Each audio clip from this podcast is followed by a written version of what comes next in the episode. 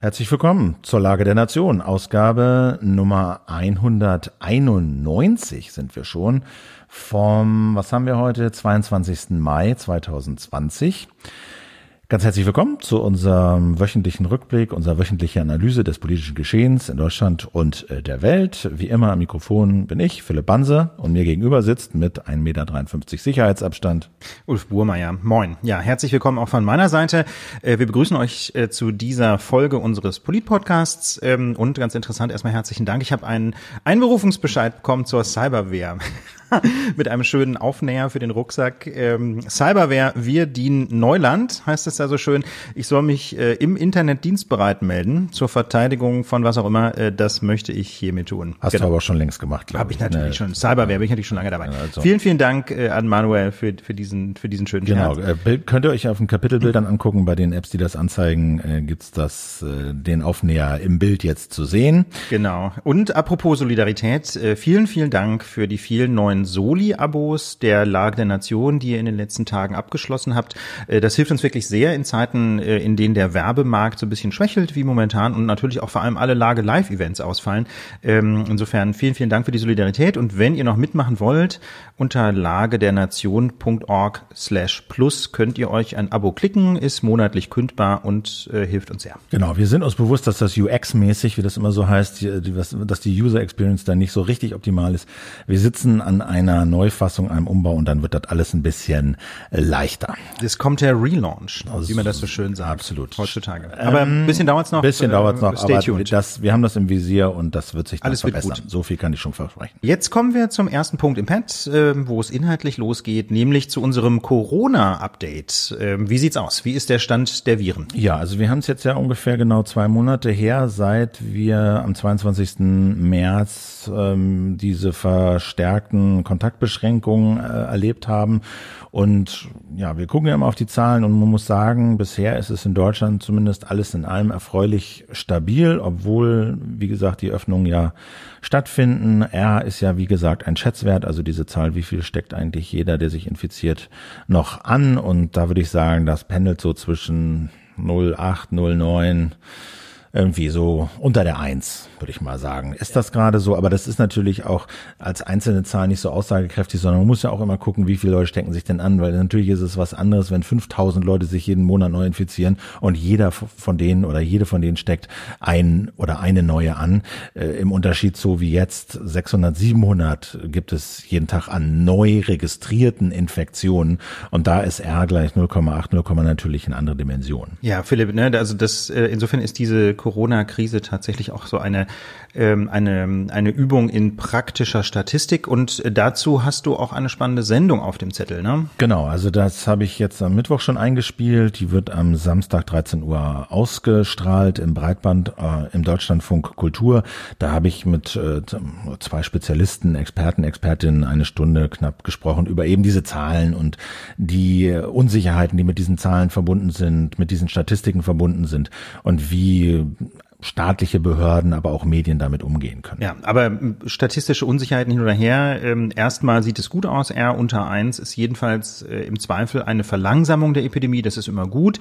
Ähm, auf der anderen Seite muss man sehen, es gibt äh, nach wie vor punktuelle Peaks. Es gibt einzelne Landkreise, in denen der Grenzwert von 50 Neuinfektionen auf 100.000 EinwohnerInnen überschritten wird. Und zum Beispiel auch in Berlin steigen in einigen Bezirken die Zahlen wieder an. Ähm, das heißt also, der Deutschland-Trend ist positiv. Das heißt aber nicht, dass es nicht regional auch sehr unschön aussieht. Insofern kann man eigentlich immer nur wieder sagen, Leute, ähm, diese Krise ist noch lange nicht vorbei, die zweite Welle ist nicht ausgeschlossen. Ist noch lange nicht vorbei und das gab es jetzt auch eine Studie, wonach diese selbstgenähten Masken durchaus einen signifikanten Effekt haben. Das haben sie an Hamstern lustigerweise getestet, äh, äh, ausgerechnet. Ähm, da gab es dann so Prozentwerte, die glaube ich, die kann man jetzt für Menschen nicht einfach übertragen, aber die, die Studie, die Leute sagen schon, also es gibt einen Effekt einen messbaren Effekt, der sich auch auf Menschen übertragen lässt. Ja, wobei, und dann gab es aber wiederum eine Studie, dass die richtigen OP-Masken natürlich wirksamer sind als die selbstgenähten. Surprise, surprise. Also Studie, an Studien herrscht kein Mangel, aber eins ist klar, Maske auf ist auf jeden Fall ein Beitrag zur Eindämmung der Epidemie. Ob der Beitrag nun riesig ist, mittelgroß oder, oder ne, auf jeden Fall ist er, ist er positiv und insofern ist es eigentlich Ehrensache, dass man eine Maske trägt. Äh, in vielen Lebenssituationen ist es ja auch einfach verpflichtend. Ja, und man muss ganz deutlich sagen, weltweit sieht es es äh, in Sachen Corona überhaupt nicht gut aus, äh, wenn man mal den Blick über die deutschen Grenzen hinausschweifen lässt. Also in Europa ist die äh, Epidemie, denke ich, weitgehend im Griff, soweit man das bisher sehen kann. Ähm, in Schweden sieht es jetzt allerdings deutlich schlechter aus als in Deutschland. Ne? Schweden wurde ja immer so als ein Beispiel nach vorne gestellt, ähm, wo mit weniger Einschränkungen vermeintlich die Situation gut im Griff ist. Das betrifft aber nur die absoluten Zahlen. Wenn man die Zahlen mal relativ sieht zur Bevölkerung, hat es Schweden wesentlich härter getroffen als Deutschland. Fast viermal so viel Tote. Fast viermal so viel auf Tote. 100.000 Einwohner. Ne? Ne? Muss man also sagen, also dieser Schweden-Vergleich, der ja eine Weile mal äh, irgendwie, wie soll ich sagen, in Mode war, äh, der wird inzwischen für die Menschen, die Corona-Einschränkungen kritisieren wollen, eher zum Eigentor. Und noch viel schlimmer ist es natürlich, wenn man im internationalen Vergleich ähm, sich umschaut, in den Vereinigten Staaten zum Beispiel äh, und in, in einigen Ländern Südamerikas zum Beispiel äh, herrscht inzwischen Ausnahmezustand. Es gehen Bilder rum, wie in Brasilien Massengräber ausgehoben werden. Das heißt also, die berühmt-berüchtigten italienischen Verhältnisse die werden jetzt von den Vereinigten Staaten, aber auch von einigen Ländern Südamerikas insbesondere getoppt. Und was äh, auf die Welt noch zurollt, ist die große Corona-Krise in Afrika, wo äh, eben die hygienischen Bedingungen in vielen, äh, in vielen Regionen natürlich noch viel katastrophaler sind. Und also da muss ich ganz ehrlich sagen, mag ich gar nicht dran denken, was diese Epidemie für insbesondere Afrika noch bedeuten kann.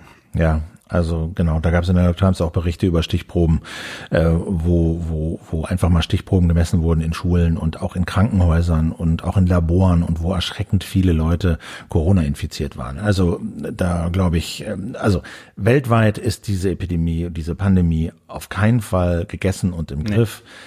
In Deutschland vorerst ja. Vorerst ja, ne? Aber Ländervergleiche sind auch nicht ganz so einfach. Philipp, hast du hier noch ins Pad geschrieben? Ja, Ländervergleiche sind nicht so einfach. Das ist halt auch Thema in dieser Sendung, die ich da fürs Breitband aufgenommen habe, weil es eben mit einer Zahl oft nicht beschrieben ist, sondern weil der ah, Kontext ah, und die Situationen in den Ländern so unterschiedlich sind, was die Testkapazitäten angeht, etc., dass man in den Medien nicht einfach nur, weißt du, Länder nebeneinander stellen kann. Das war ja, das so ein Punkt. Klar. Ja. ja. Ich fand einen Beitrag in dieser Woche ganz interessant, hatten wir auch letzte Woche kurz angerissen, weil es natürlich jetzt darum geht, wie kann man denn die Wirtschaft hierzulande in Europa, aber vor allen Dingen auch hierzulande wieder auf äh, die Füße bringen. Da, da gibt es einen neuen Beitrag diese Woche. Genau. Das war, das, das habe ich am Anfang auch nicht so ganz auseinandergehalten, als wir anfingen mit der Vorbereitung dieser Sendung. In der vergangenen Woche waren es ein paar wissenschaftliche Institute, die sich, äh, die sich geäußert haben, und zwar nämlich DWI und äh, und Infektiologen. Ne? So, äh, äh, das war ein IFO-Institut, äh, IFO, IFO, IFO genau. und die die die Helmholtz-Gemeinschaft ähm, haben sich äh, Infektiologen, Epidemiologen haben sich geäußert zu der Frage, ist das eigentlich ein Widerspruch? Wirtschafts Förderung oder Schutz und Gesundheitsschutz. Und das war letzte Woche. Das ne? war letzte Woche. Genau. Und jetzt haben sich, hat sich der, haben sich quasi alle Mitglieder des Sachverständigenrats äh, zur Begutachtung der gesamtwirtschaftlichen Entwicklung. Also das ist so das Gremium, was die Bundesregierung berät. Das sind die sogenannten Wirtschaftsweisen. Ja, da hatten wir ja neulich auch einen davon im Interview, wenn ich es richtig weiß, Ende März, Anfang April, nämlich ja. Herrn Truger. Herr Truger, Truger, ja genau. Herr Truger war hier. Alles äh, sind, äh, die sind jetzt auch komplett besetzt. Also Veronika Grimm und Monika Schnitzer sind noch dazugekommen. Jetzt sind es also fünf. Wirtschaftsweise Ökonomen, die die Bundesregierung in wirtschaftlichen Fragen beraten. Und die haben in der SZ einen Beitrag veröffentlicht, in dem sie drei Punkte skizzieren, wie die Wirtschaft äh, wieder auf die Beine gebracht werden kann. Und das, finde ich, kann man schon mal kurz skizzieren. Auch Sie sagen natürlich, muss eine Balance geben zwischen Öffnung und Gesundheitsschutz, weil das auch der Wirtschaft am, am besten tut. Aber im Kern sind es eben drei Maßnahmen. Das eine ist äh, Ausweitung der Möglichkeiten zum steuerlichen Verlust, Rücktrag und Vortrag. Also so ein bisschen technisch, aber ich glaube, im Kern bedeutet das, dass Firmen ihre Steuerlast mindern können, indem sie Verluste in die Vergangenheit legen und äh, Gewinne vortragen. Also dass sie einfach das, was sie in der Vergangenheit an Gewinn gemacht haben, so ein bisschen über die Zeit verteilen können, damit der, damit sie besser Kontrolle über ihre Steuern haben. Kann man das so sagen? Äh, ja, genau. Also das bedeutet im Prinzip äh, Verrechnung äh, von von jetzigen Verlusten mit Gewinnen aus der Vergangenheit. Was es ist im Prinzip schlicht und ergreifend eine, eine steuerliche Subvention. Ne? Also es ist ein Steuervorteil, äh, der Unternehmen eingeräumt wird äh, und im Zweifel führt das dazu, dass bereits ähm, gezahlte Unternehmenssteuern aus vergangenen Veranlagungszeitraum erstattet werden können. So und sie dann einfach liquide sind, ohne sich zu verschulden, solche Ja, sie kriegen ne? also Steuerrückerstattung und damit fließt Kohle aufs Konto. Das so. ist jetzt so möglicherweise der Effekt. Vorschlag, ne? Das sind ja. Vorschläge. Das sind Vorschläge, ne? Vorschläge, ne? Und dann das zweite ist, ist eine Energiepreisreform, da sagen sie im Kern Strom verbilligen, weil Strompreise äh, regressiv sind. Das heißt also Menschen mit niedrigen Einkommen sind von ihnen stärker betroffen als Menschen mit höheren Einkommen. Und wenn man jetzt also beispielsweise die Stromsteuer runtersetzen würde, dann hätte man da einen Vorteil für Menschen mit niedrigem Einkommen tendenziell. Außerdem könnte man die EEG-Umlage stärker als bisher senken. Also EEG-Umlage ist das, was wir so diese paar Cent, ähm, die wir alle mit unserer Stromrechnung bezahlen, um erneuerbare Energien zu fördern. Die sollte auch gesenkt werden, um eben Strom billiger zu machen, damit eben nachhaltiger Strom attraktiver wird, äh, nicht nur für jetzt Elektrizität, Licht etc., sondern auch fürs Wohnen, Heizen, Mobilität insgesamt. Diese sogenannte Sektorkopplung, also dass der Strom für mehr Sachen, nachhaltiger Strom für mehr Sachen eingesetzt wird. Das ist der zweite Vorschlag.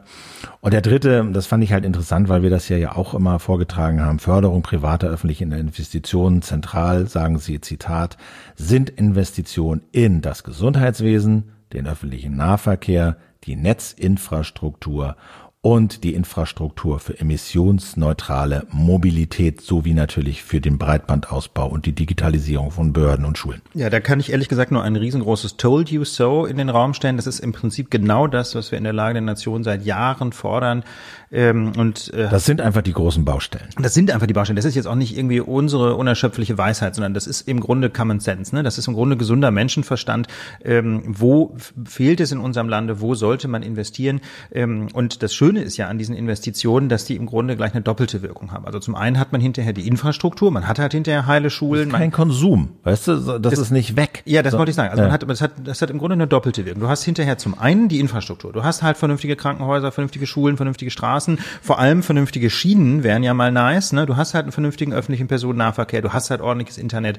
Na, das ist der erste Vorteil. Aber der zweite Vorteil ist, dass du ja auch auf dem Weg dahin eine ganze Menge an Wirtschaftsförderung leistest. Denn irgendwer muss die Schulen ja bauen. Irgendwer muss ja die Strippen ziehen. Ja, irgendwer, irgendwer muss ja die Busse bauen und äh, irgendwer muss die muss die Fahrradwege einrichten und so. Das heißt, du förderst auch noch alle möglichen Branchen auf dem Weg hin ähm, zu, zu, diesem, äh, zu diesem Infrastrukturausbau. Und ähm, das heißt, du hast einen kurzfristigen Effekt, der, der quasi Treibstoff für die Wirtschaft bedeutet, und du hast einen langfristigen Effekt, ähm, weil die Infrastruktur eine Grundlage ist für ein besseres Leben in jeder Hinsicht. Also das finde ich das Schöne an diesen Investitionen und deswegen kann man wirklich nur hoffen, ähm, dass das tatsächlich funktioniert, Philipp. Ähm, was hingegen nicht so gut funktioniert, sagt jedenfalls äh, der Rat der Wirtschaftsweisen, wäre eine Kaufprämie für Autos. Genau. Da ist ja jetzt momentan in der Diskussion, das ist ja noch nicht beschlossen, aber angedacht es sind da 3000 Euro für einen Verbrenner und 11.000 Euro für ein Elektroauto. Das wäre ja schon mal eine Nummer.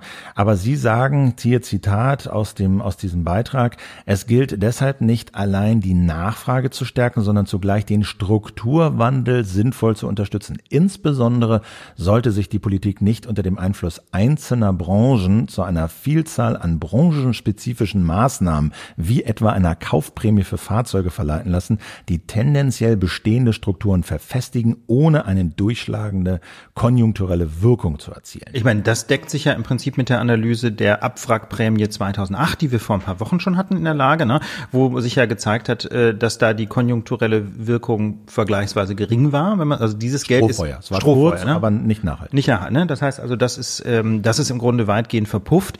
Ähm, aber ähm, was ja zumindest eine gute Idee erstmal zu sein scheint, ist diese Differenzierung zwischen Benzinern oder generell Verbrennungsmotoren auf der einen Seite und Elektro. Also grundsätzlich nochmal die Zahlen, 3000 Euro Prämie für den Kauf eines Benziners sind in der Idee, ne, Diskussion, ne, genau. ne, äh, ist in der Diskussion und 11.000 Euro für Elektroautos. Das klingt doch erstmal so, als wenn das eben nicht nur einen, einen konjunkturellen Effekt haben soll, sondern auch einen ökologischen ökologischen Lenkungseffekt. Also ich muss sagen, 11.000 Euro für ein Elektroauto, das macht einen Unterschied.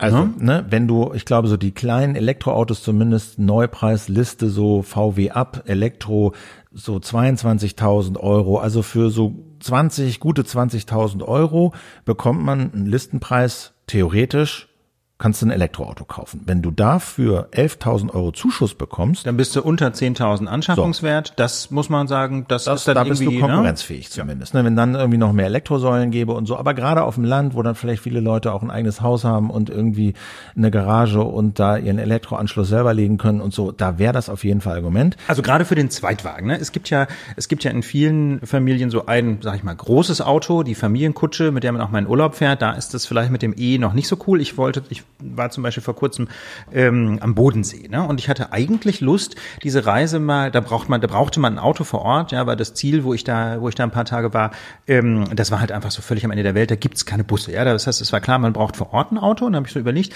wäre es nicht eigentlich mal eine schöne Idee, so eine Reise mit dem E-Auto zu machen, ja. so testweise. Ja. Ich wollte eigentlich mit dem E-Auto da runterfahren und ähm, habe mich dann mal so informiert und es ging irgendwie einfach nicht. Ne? Das ist eine Strecke, die ist zu weit, da hätte man auf der Autobahn stundenlang an irgendwelchen Ladesäulen verbringen müssen. Das ist also keine Lösung. Und dann habe ich mir gedacht, okay, dann nächste Option, man fährt mal mit dem Zug irgendwie in die Gegend, ja, keine Ahnung, Ulm, München oder so und nimmt sich dann E-Auto.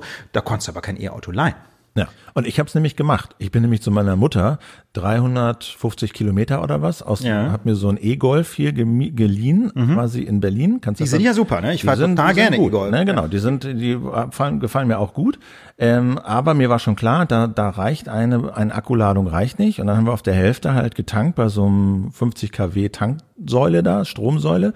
An der Autobahn. Da, aber da standen wir natürlich eine Stunde. Und dann ging das erst mit der Abrechnung nicht bla. Ich habe das so ein bisschen als Abenteuer verbucht. Ja, genau. Und dann ist auch die Reichweitenanzeige, ne, du fährst dann los, ah, 210 Kilometer, da kommen wir ja locker mit hin da machst du den Motor an, dann sind es nur noch 200, dann fährst du von der Tanksäule weg, dann sind es noch 190 und wenn du wieder auf der Autobahn bist, sind es noch 170. Und unterdessen äh, hast du 170 Puls, weil du dich fragst, ob ja, du am Stand So, also das ja, ist das, ähm, das ist noch nicht optimal, aber für meine Mutter zum Beispiel, die wohnt auf dem Land, die macht, äh, die fährt viel Auto, weil es nicht anders geht, aber da reichen 100 Kilometer Reichweite reicht locker aus, dann kommt die nach Hause, stöpselt das Ding an die Dose und am nächsten Tag ist wieder voll. Das wäre optimal. So, 11.000 Euro Zuschuss, das wäre was. Das Problem ist, der Spiegel hat das mal recherchiert ähm, und ihr Ergebnis ist, du kannst de facto gerade nicht wirklich Elektroautos kaufen. Also selbst wenn diese Prämie käme, wäre ja. sie eine Prämie für eine Verbrennerprämie, weil de facto, de facto, weil du halt de facto in Deutschland wohl schwer gerade neue Elektroautos bekommst. Das, die sind einfach nicht lieferbar. Äh, Oder sind, kaum lieferbar. Sie sind zum Teil nicht lieferbar. Angeblich ist der, der Elektrogolf ausverkauft. Oder sie haben halt monatelange Lieferzeiten. Also, dass du viele Autos auch französischer Hersteller, italienischer Hersteller erst in drei, vier, fünf Monaten Ende des Jahres bekommst. Tesla hat angeblich irgendwie zwölf, zwölf Wochen, also was sind das, drei, drei, vier Monate Lieferzeit. Ne? Das heißt also, wenn du jetzt irgendwas kaufen willst, musst du mindestens sehr lange warten. Okay, aber ist denn, ich, ich kenne mich jetzt in der Autoszene ehrlich gesagt nicht so richtig aus, aber ähm, ist es nicht generell so, dass du, wenn du ein Auto bestellst beim Händler, jedenfalls ein paar Wochen wartest, ich vielleicht sind zwölf Wochen ein bisschen lang, aber also ich kenne das irgendwie so, also es ist wirklich düsteres Hintergrundwissen, ja. also ne, dass man doch ein Auto bestellt irgendwie mit irgendwelchen Sonderausstattungsfeatures ja. und diese, bitte dieses Polster und jener Außenspiegel und dann kommt das ein paar Wochen später. Erst. Also zwölf Wochen bei Tesla sind, glaube ich, auch eher die gute Wartezeit. Ne? Also mhm. bei anderen Modellen haben sie gesagt, sind zum Teil bis Ende des Jahres nicht lieferbar und so. Also das scheint ein, das scheint irgendwie ein Problem zu sein. Genau, und das ist doch, eine, finde ich, eine total spannende Frage. Warum eigentlich sind E-Autos, jedenfalls so, so schildert es der Spiegel, das muss man offen sagen, wir haben jetzt nicht selber recherchiert und versucht, ein Auto zu kaufen. Ne? Das beruht jetzt auf einer Recherche des Spiegel. Wieso eigentlich sind diese E-Autos in Deutschland so relativ schlecht lieferbar? Kann man sich ja fragen, eigentlich müssten doch die Konzerne ein Interesse daran haben, ähm, den Anteil von E-Auto-Verkäufen massiv zu steigern. Also man würde erwarten, dass sie vor allem E-Autos bauen. Und zwar vor allem deswegen, weil sie doch eigentlich diesen sogenannten Flottenverbrauch senken wollen. Da hat doch die EU so ein bisschen die Daumenschrauben angezogen, Philipp, oder? Die, dieser Flottenverbrauch. Genau. Also warum ist das so? Also es gibt natürlich wie immer viele Gründe. Klar hat die Industrie das lange verschlafen, klar haben sie lange keine Fabriken gehabt und so, aber der Spiegel sagt oder Schiller, Lassen Sie erstmal erklären, wie der Flottenverbrauch Genau, der Flottenverbrauch, und das ist ein Argument des Spiegels, ist, dass die EU vorgeschrieben hat, dass die Autohersteller in der EU nächstes Jahr einen durchschnittlichen Flottenverbrauch von 95 Gramm CO2 pro Kilometer liefern müssen.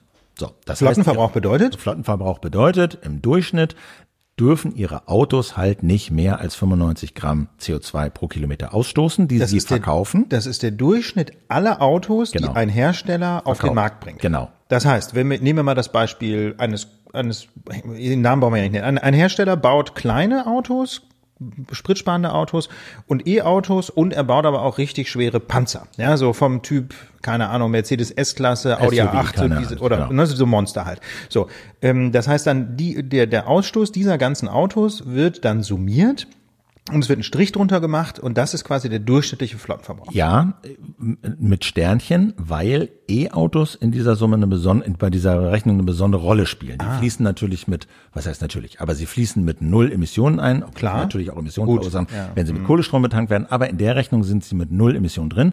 Außerdem kann man halt E-Autos mehrfach sozusagen in dieser Rechnung angeben, sodass sie okay. also ein besonders hohen Reduktionseffekt haben, wenn es darum geht, den durchschnittlichen CO2-Ausstoß deiner Flotte auszurechnen. Gut, also würde man eigentlich denken, wenn ich jetzt Autohersteller bin, habe ich ein großes Interesse daran, so viel E-Autos wie irgendwie möglich zu verkaufen, weil ich dann nämlich meinen Flottenverbrauch drücke und damit diesen EU-Grenzwert von 95 Gramm einhalten. Genau. Das, das würde man erstmal denken. Würde man erstmal denken. Das Aber Problem ist, diese Gesetzgebung ist, Spiegel sagt, unter Einfluss der Autolobby, so gestrickt worden, dass der Anreiz für die Autoindustrie eigentlich so ist, genau diese 95 Gramm CO2 pro Kilometer zu treffen. Aber auch nicht weniger. Aber auch nicht weniger. Denn Weil. der Grenzwert, den sie erreichen müssen im Jahr 2030, der orientiert sich an dem Grenzwert, den sie erreichen im Jahr 2021. Da muss nämlich Ach im Jahr so. 2030 müssen sie 37,5 Prozent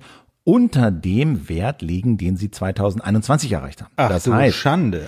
wenn sie 2021 im nächsten Jahr ihren Durchschnittsverbrauch, sagen wir mal, massiv unter diese 95 Prozent, äh, 95 Gramm senken, Rechnen wir mal mit 85 ja, Gramm. Rechnen wir zum Beispiel, ne? Also Spiegel hat das hier ausgerechnet, ne? Also wenn du nächstes Jahr 2021 bei 95 Gramm genau landest, musst du neun Jahre später 59 Gramm CO2 pro Kilometer erreichen. Und diese 95 Gramm musst du aber erreichen, weil sonst schon 2021 Strafzahlung. Und zwar hohe Strafzahlung. Also die 95 Gramm zu reißen ist keine Option. Ist keine Option. Genau, da, weil dann wird's teuer. So, wenn du aber nicht 95 Gramm genau machst, sondern du landest bei 85 Gramm, weil du irgendwie toll viel E-Autos jetzt in deiner Flotte hast, dann ist die Zielmarke 2030 nicht 59 Gramm, sondern 53 Gramm. Also du stellst dir sozusagen ein eigenes Bein, wenn du jetzt zu schnell läufst. Das kann nicht wahr sein. Das heißt also, der, die Anreizstruktur ist nicht etwa so, wie man es aus der Perspektive der CO2-Reduktion sicher erhoffen würde, dass es umso besser ist, je niedriger der Flottenverbrauch ist, sondern im Gegenteil. Die Anreizstruktur ist so, du willst eine Punktlandung hinlegen bei 94,9 Gramm, damit du äh, zwar keine Strafzahlung in 2021 zahlen musst oder basierend auf dem 2021er Flottenverbrauch, aber zugleich nicht dir, selber die Hürde höher legst äh, im Jahr 2030. So ist das, so ist der Anreiz. Völlig gaga, oder? Man würde doch, man würde doch denken, je weniger, desto besser. Würde man denken. Aber wie gesagt, Spiegel schreibt, ähm, Lobby-Einfluss war wohl spürbar, weil der Autoindustrie klar war, dass die EU diese Grenzwerte haben will und dass sie das, dass das teuer wird. Und dann haben sie halt sowas reinverhandelt, was ihnen den Umstieg ein bisschen erleichtert. Okay, und das jedenfalls die These des Spiegel ist, weil das so ist, weil also der Flottenverbrauch zwar sinken muss, aber bitteschön auch nicht, nicht zu stark und schon mal gar nicht unter 95 Gramm. Deswegen ähm, werden jetzt eben nicht E-Autos ohne Ende gebaut, sondern werden E-Autos gebaut, ja, aber ähm, gerade so handgesteuert, dass es wir möglichst bei 95 Gramm landen. Man muss, glaube ich, fairerweise dazu sagen, dass natürlich auch andere Gründe denkbar sind. Ja. Ne, denn ähm, also E-Autos sind ja schon technisch ziemlich anders gestrickt als Verbrenner. Das ist ja nicht nur der Motor, da müssen, müssen auch viele andere äh, Teile der Antriebswelle und was da nicht noch so alles eine Rolle spielt, Akku und so, ähm, sind entweder ganz neu oder sind anders für Elektroautos. Das heißt also, ähm, da muss schon eine ganze Menge mehr umgestellt werden als nur der Motor. Ähm, und insofern ist es auch nicht so ganz einfach zu sagen, na, wir bauen bis heute mal den Benzingolf und ab morgen bauen wir den E E-Golf. Ähm, also das muss man, glaube ich, fairerweise dazu sagen. Es ist schon auch eine Menge an Umstellung und es gibt natürlich auch noch andere limitierende Faktoren. Es ist jetzt nicht nur der, der fehlende Wille, sondern man muss ja zum Beispiel auch Batterien, also Akkus überhaupt erstmal in nötiger ja, Stückzahl. Und du brauchst vor allen Dingen auch ein, du brauchst vor allem auch ein Netz von Ladesäulen, also damit das attraktiv wird. Ja, das habe ich halt auch gemerkt. Gut, aber das ist ja eine andere Frage. Das ist noch eine andere Frage. Aber genau, aber das haben wir ja auch vorhin gesagt. Also dass diese, dass diese, dass diese EU-Gesetzgebung da, glaube das kann man sagen, zumindest nicht hilfreich ist. Ja. ja. Mit diesem Flottenverbrauch. Ja. ja. ja. Also so wie das da gestrickt ist.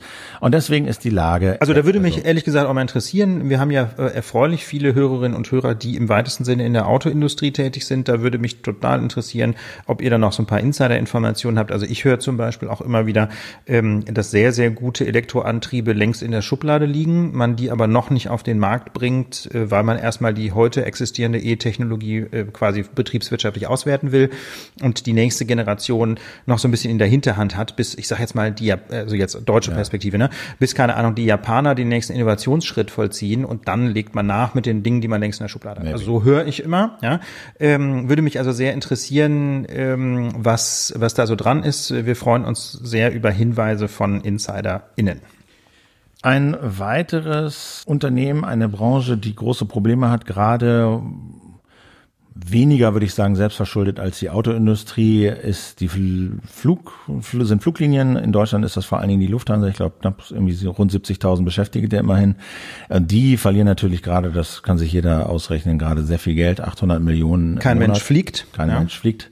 Äh, also da ist richtig Panik angesagt und die haben wohl auch schon, sagt die SZ, äh, so, wie sagt man, diesen Fallschirm, wie ist die Vorstufe zur Insolvenz? Habe ich jetzt vergessen, aber irgendwie gab es halt Pläne, sich unter so einen Schutz zu begeben. Aber das ist jetzt wahrscheinlich abgewendet, weil nach über 20 Jahren der Privatisierung bei der Lufthansa wieder der Staat einsteigt nämlich über diesen sogenannten Wirtschaftsstabilisierungsfonds will die Bundesregierung im Rahmen einer Kapitalerhöhung 20 Prozent der Anteile übernehmen. Oh lala. Das Was heißt, heißt das Kapital? Wie, wie, wie ist Stand der Dinge heute? Ist die Bundesregierung hat keine Anteile an der Lufthansa mehr? So wie ich das verstanden habe, äh, nein. Okay, und also Kapitalerhöhung bedeutet auf Deutsch, ähm, dass eine, dass eine Aktiengesellschaft neue Aktien ausgibt, ähm, was bedeutet, dass sich dann die Anteile an dem Unternehmen auf mehr Aktien verteilen. Also grundsätzlich mal ist die Idee, bei einer Aktiengesellschaft ähm, kann man Anteile an diesem Unternehmen kaufen, indem man eine Aktie erwirbt. Also eine Aktie ist im Grunde ein Anteilsschein. Ja, das heißt also bei einem Unternehmen gibt es dann eben keine Ahnung 10 Millionen Aktien, in, die haben dann einen bestimmten Nennwert, der verbrieft einen, einen formellen Anteil am Unternehmen aber was dieser äh, Anteil tatsächlich wert ist, bestimmen im Wesentlichen die Börse. Ja, jedenfalls bei, bei äh, börsennotierten Aktien. Es gibt natürlich auch Aktien, die nur quasi privat gehandelt werden. So, und jetzt stellen wir uns mal vor, bei der Lufthansa gäbe es zum Beispiel fiktiver Wert 10 Millionen Aktien. Ähm, dann würde 20 Prozent der Anteile bedeuten, dass die Bundesregierung, äh, dass einfach neu, so viel neue Aktien ausgegeben werden müssen, dass hinterher die Bundesregierung 20 Prozent der Aktien insgesamt hält. So, ne? Und das bedeutet aber dann, dass sich der Firmenwert auf entsprechend mehr Aktien aufteilt. Das heißt, äh, deswegen ähm, müssen die Altaktionäre da auch zustimmen, damit eine solche Kapitalerhöhung möglich genau. ist. Jedenfalls mehrheitlich. Deswegen, ne? Also das als was jetzt kommt, ist sozusagen ein Plan. Das ist nach SZ-Informationen schon relativ weit gediehen, aber das ist natürlich noch vorbehaltlicher etlicher Zustimmung. Äh, was interessant ist, ist, halt 20 Prozent sind und keine 25 Prozent. Mit 25 Prozent hat man halt eine Sperrminorität und kann äh, hat quasi Vetorecht in vielen Fragen. Außerdem soll der Staat die Bundesregierung zwar Mitglieder in den Aufsichtsrat der Lufthansa entsenden und der Staat zeichnet eine Wandelschuldverschreibung im Wert von fünf Prozent plus eine Aktie. Also das ist eine, eine Option, mit der der Staat diese Anteile, ähm, diese, diese Wandelschuldverschreibung in Anteile umtauschen kann und dann eben diese Sperrminorität hätte von 25 Prozent plus eine Aktie. Plus eine Aktie. Mhm. Und das wollen sie aber nur machen, diese, diese, diese, diese Option wollen sie nur ziehen, wenn zum Beispiel Übernahmeangebote da sind, also zum Beispiel Hedgefonds jetzt günstig die Lufthansa übernehmen wollen, weil sie halt wissen, dass da Staatskohle drin ist. So, dann wollen sie halt sagen, dann wandeln wir diese Wandelschuldverschreibung in Anteile um, haben dann eine Sperrminorität und können dann diese Übernahme verhindern. Das ist die Idee. Ja. Aber es gibt, wie gesagt, bei diesem Rettungspaket noch mehr Komponenten. Also das sind letztlich so eine Art Beteiligung und Kredite ähm, von der KfW. Also insgesamt summiert sich das auf neun Milliarden Euro, die der Luft, äh, die der Staat da reinmacht. Und das ist wichtig, Lufthansa darf in Zukunft keine Dividenden mehr zahlen und auch die Gehälter des Managements werden gedeckelt. Ne? Das ist, äh, sind so zwei Stichworte, die in der öffentlichen Diskussion eine große Rolle gespielt haben. Kann es denn eigentlich sein, dass Unternehmen zwar auf der einen Seite staatliche Hilfen in Anspruch nehmen, auf der anderen Seite aber weiter Dividenden zahlen, was ja auf Deutsch bedeutet Gewinne ausschütten an Aktionärinnen und Aktionäre ähm, und ähm, da gab es, sagen wir mal, sehr theoretische viel Frage. Ne? Keine theoretische. Nein, nein, es gibt Unternehmen, die das durchziehen. Ne? Also BMW zum Beispiel ähm, kam, war da in der Diskussion. Ich habe die Zahlen jetzt nicht recherchiert, aber ähm, BMW ist da jedenfalls auf Twitter extrem hart in die Kritik geraten. Wir hatten das in einer in den letzten Lagen auch, dass da äh, erhebliche Summen ausgeschüttet. Ja, also Millionen, wirklich Millionensummen an die Eigentümerfamilien, in diesem Fall insbesondere Familie Quandt, ne? während auf der anderen Seite Staatshilfen in Anspruch genommen werden, ist man eher irritiert, ähm, denn entweder macht ein Unternehmen Gewinne, dann ist es legitim, die Dividenden auszuschütten, aber dann braucht man auch keine staatlichen Hilfsgelder. Oder man nimmt staatliche Hilfsgelder in Anspruch, weil die Lage ernst ist, aber dann kann es auch nicht sein, dass man Dividenden zahlt, denn dann hat der Laden offensichtlich keine Erträge erwirtschaftet. Oder man muss eben erstmal aus den Erträgen die Lücken stopfen. Also das passt irgendwie nicht zusammen.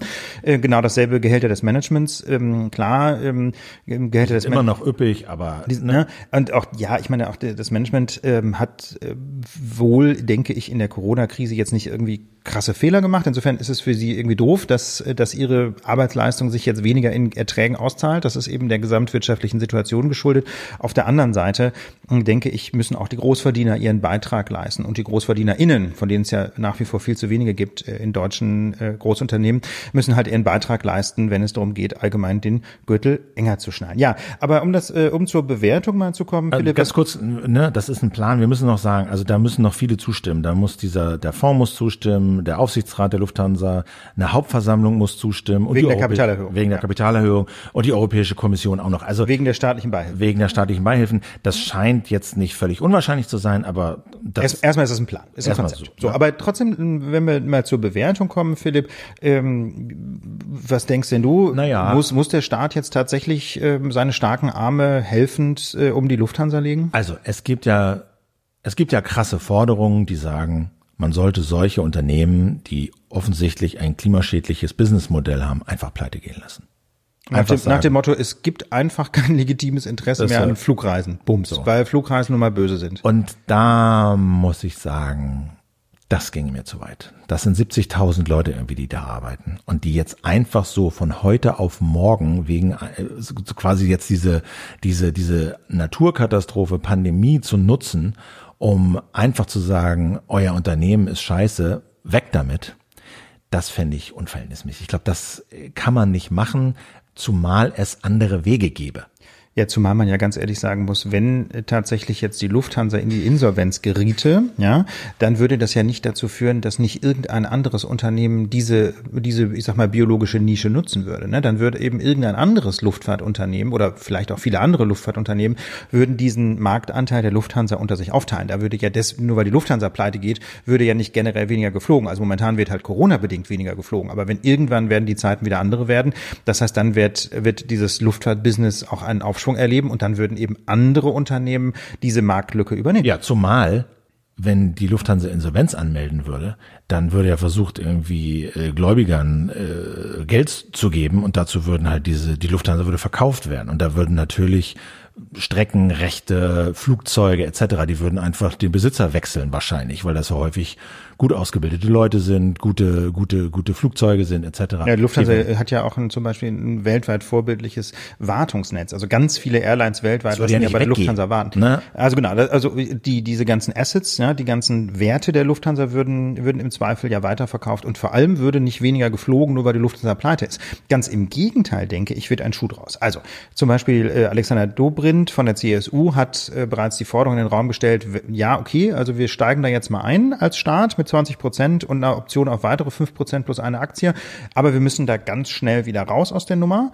Und da würde ich sagen, Nö, ganz im Gegenteil.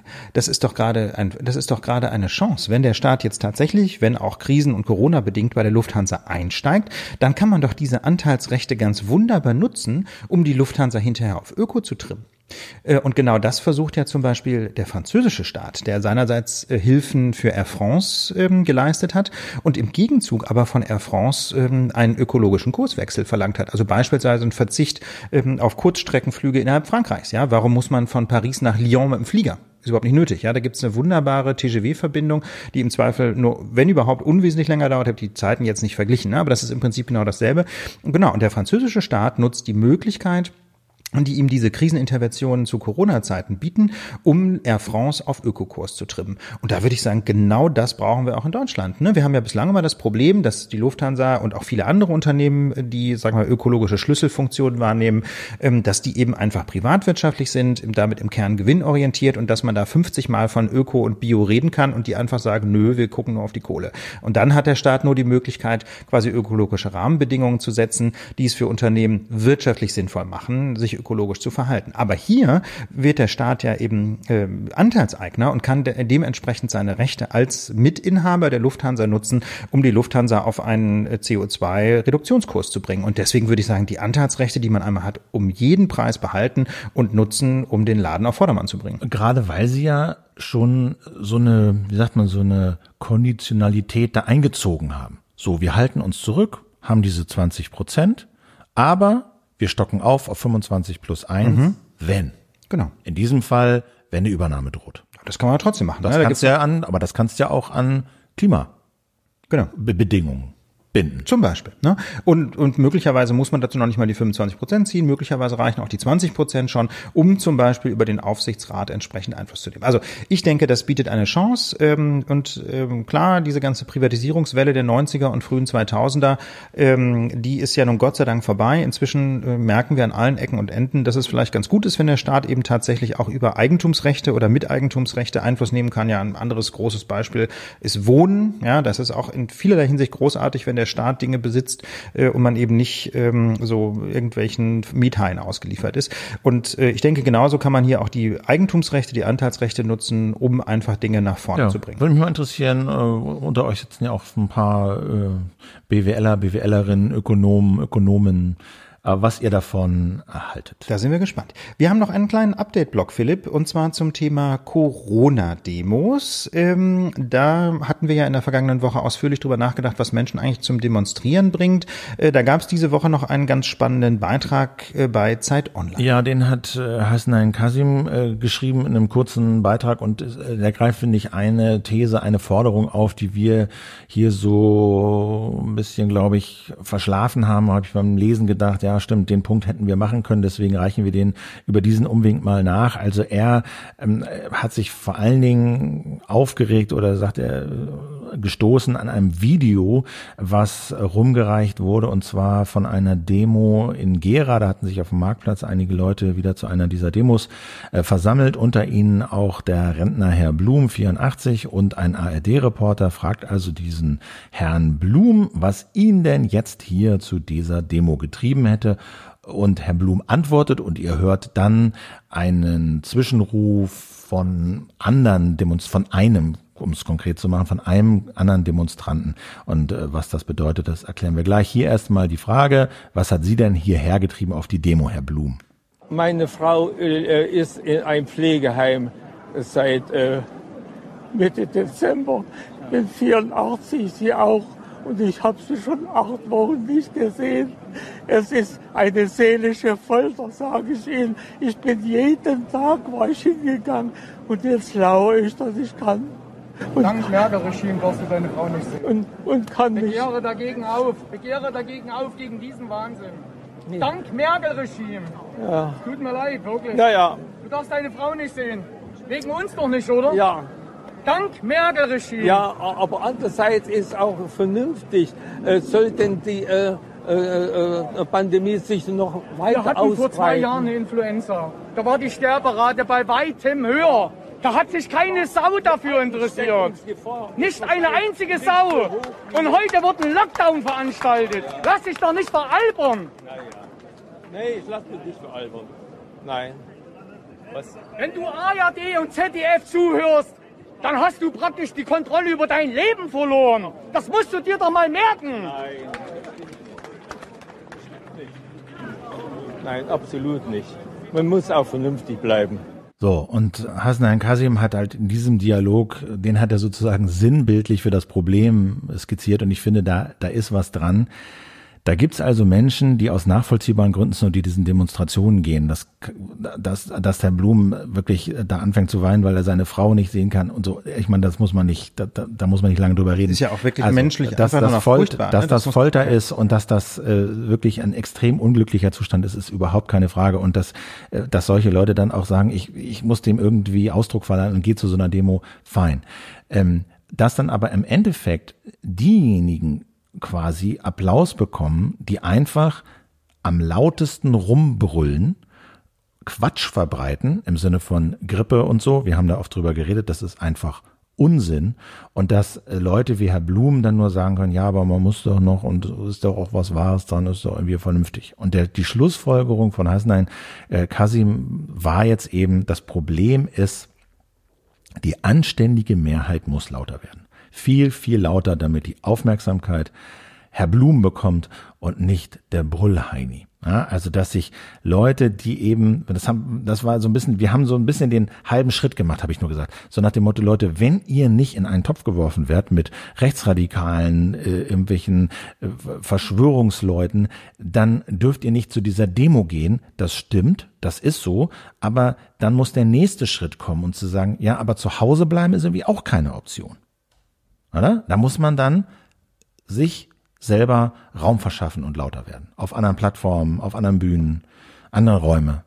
So. Aber das ist schon ein Problem, glaube ich, dass da die lauten Idioten gehört werden, während die vernünftige, rationale Mehrheit dies ja ist. Ja, es ist ja eine große Mehrheit. Ja, ich meine, die Verschwörungstheoretiker und rechtsradikalen Hetzer, da reden wir jetzt von ein paar tausend Leuten, ne, in einem Land, äh, in dem mehr als 80 Millionen Menschen leben. Also das, das muss man immer, glaube ich, ganz deutlich sagen, ähm, dass die, dass die Corona-Skeptiker einfach eine verschwindend kleine Minderheit sind, aber sie sind eben viel zu laut. Ähm, und da muss man, das ist, das ist ein Problem, das können wir jetzt nicht komplett aufarbeiten, aber das hat auch sehr viel eben zu tun mit Aufmerksamkeitsökonomie. Ne? Die haben halt einfach häufig auch sehr schockierende Parolen, äh, die sind häufig, ähm, die sind häufig skurril bis, bis, bis bizarr und ähm, dementsprechend bekommen sie viel zu viel Aufmerksamkeit. Und ich finde das ehrlich gesagt total faszinierend, wie vernünftig und wie im Kern demokratisch sich Herr Blum hier eigentlich verhalten hat in der Situation. Deswegen haben wir den O-Ton auch so ausführlich gespielt. Ne? Der Mann ist persönlich in einer existenziellen Belastungssituation. Ne? Er kann seine Frau nicht sehen. Er ist 84. Von, wer 84. weiß, wie lange die noch leben. Ja, und wer weiß, wie lange, genau, wer weiß, wie lange die Frau noch lebt. Ne? Es kann sein, dass er es überhaupt nicht mehr wieder sehen kann. Also der ist persönlich in einer extremen Belastungssituation. Und dass er trotzdem sagt, ja, diese Maßnahmen sind für mich subjektiv furchtbar, sie sind aber trotzdem sinnvoll und lass uns doch vernünftig bleiben. Und dass er diesem vom, von der Stimme her vielleicht 30, 40-jährigen, demokratisch offensichtlich nicht so gefestigten Hetzer einfach ganz cool entgegenhält, man muss vernünftig bleiben, das finde ich schon menschlich ganz faszinierend. Also deswegen haben wir ihn mal so nach vorne gestellt, weil ich es einfach toll finde, wie es eben Menschen gibt, die auch in persönlichen Krisen trotzdem noch so dieses demokratische Bewusstsein sich bewahren. Bemerkenswert. Du warst in Karlsruhe äh, ja, letzte Woche. Genau, das ist unser nächstes Thema. Wir müssen natürlich auf die Entscheidung des Bundesverfassungsgerichts im Fall ähm, Gesetz über den Bundesnachrichtendienst berichten. Das Bundesverfassungsgericht hat da am Dienstag eine, wie ich finde, bahnbrechende Entscheidung getroffen zum, zur Frage, inwieweit der Bundesnachrichtendienst ähm, zur Internetmassenüberwachung greifen darf. Transparenzhinweis, ne? also das Verfahren, äh, über das da entschieden wurde, das war von der Gesellschaft für Freiheitsrechte initiiert und finanziert und du bist der Vorsitzende genau. des Vereins. Ja, und ich habe auch in dem ganzen Verfahren ja. eng mitgewirkt. Ne? Also das war im Kern mit, mit, mit anderen Leuten zusammen eine Idee, dieses Verfahren zu initiieren, nachdem das BND-Gesetz 2016 so beschlossen worden ist, wie es halt beschlossen worden ist. Ähm, und ähm, ich habe also dieses ganze Verfahren eng begleitet äh, mit dem äh, insbesondere mit dem Syndikusanwalt der Gesellschaft für Freiheitsrechte, Bijan Moini. Also das ist wirklich quasi mein Baby, wieso wie kaum ein anderes Verfahren der GFF. Ähm, und insofern muss man das jetzt bei dieser ganzen Besprechung im Hintergrund ähm, wissen einfach, ne, dass ich da jetzt nicht journalistisch neutral berichte, sondern das, da erzähle ich jetzt auch so ein bisschen aus dem Nähkästchen. Philipp hingegen ist da nicht beteiligt. Nein, ich habe das nur, nur, nur viel Glück gewünscht und äh, äh, habe hab halt äh, gelesen. Also das Problem ist ja ein bisschen älter. Ich habe das halt nur so auch mitverfolgt. Es gab ja im Rahmen dieser Snowden-Enthüllungen natürlich auch äh, viele Fragen, ja, was macht denn der BND eigentlich? Und es kam raus, ach, der BND macht da auch ganz schön viel Schmuh. Und dann sagte die Bundesregierung irgendwann, na gut, dann machen wir ein neues BND-Gesetz.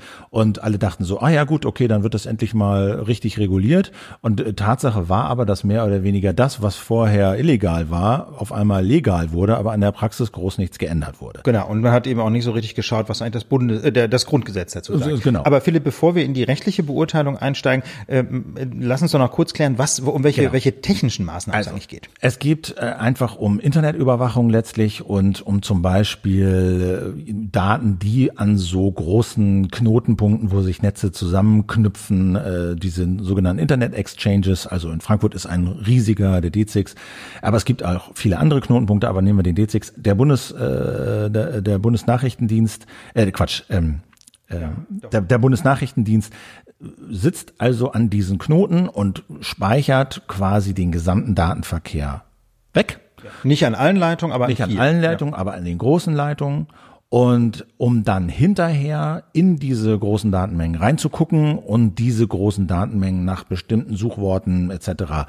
zu filtern, um zu gucken, finden wir dabei irgendwas. Genau, und diese Suchworte, das sind die sogenannten Selektoren, ne, von denen war auch äh, in dem NSA-Untersuchungsausschuss des Deutschen Bundestages ähm, jahrelang die Rede, weil das letztlich der zentrale Zugriff ist auf diese Datenmengen. Also man muss das vielleicht Nach kurz, was suchen die da eigentlich? Genau, man muss das vielleicht kurz mal abgrenzen. Ne? Also hier, da geht es eben um Telekommunikationsüberwachung, aber das, was der BND macht, ist so ein bisschen speziell. Was man kennt aus dem Tatort ist irgendwie, es gibt einen Beschuldigten, deswegen zapft man dessen Telefon an. Ne? Das läuft im Strafverfahren, da braucht man richterlichen Beschluss und dann darf man, äh, Mann, in diesem Fall die Polizei, ähm, die, die Telefonkommunikation, aber auch die Internetkommunikation mitlesen oder mithören. So, das ist der Normalfall. Da gibt es einen richterlichen Beschluss und da gibt es insbesondere auch einen irgendwie gearteten Tatverdacht. Das ist quasi eine zielgerichtete, individuelle Überwachung der Telekommunikation. Was der BND hier macht, ist ähm, auch Telekommunikationsüberwachung, aber eben überhaupt nicht zielgerichtet, sondern die nennen das strategisch, was aber im Prinzip bedeutet Massenüberwachung. Ja, genau wie Philipp das gerade beschrieben hat. Man leitet einfach alles aus, was über eine Leitung geht,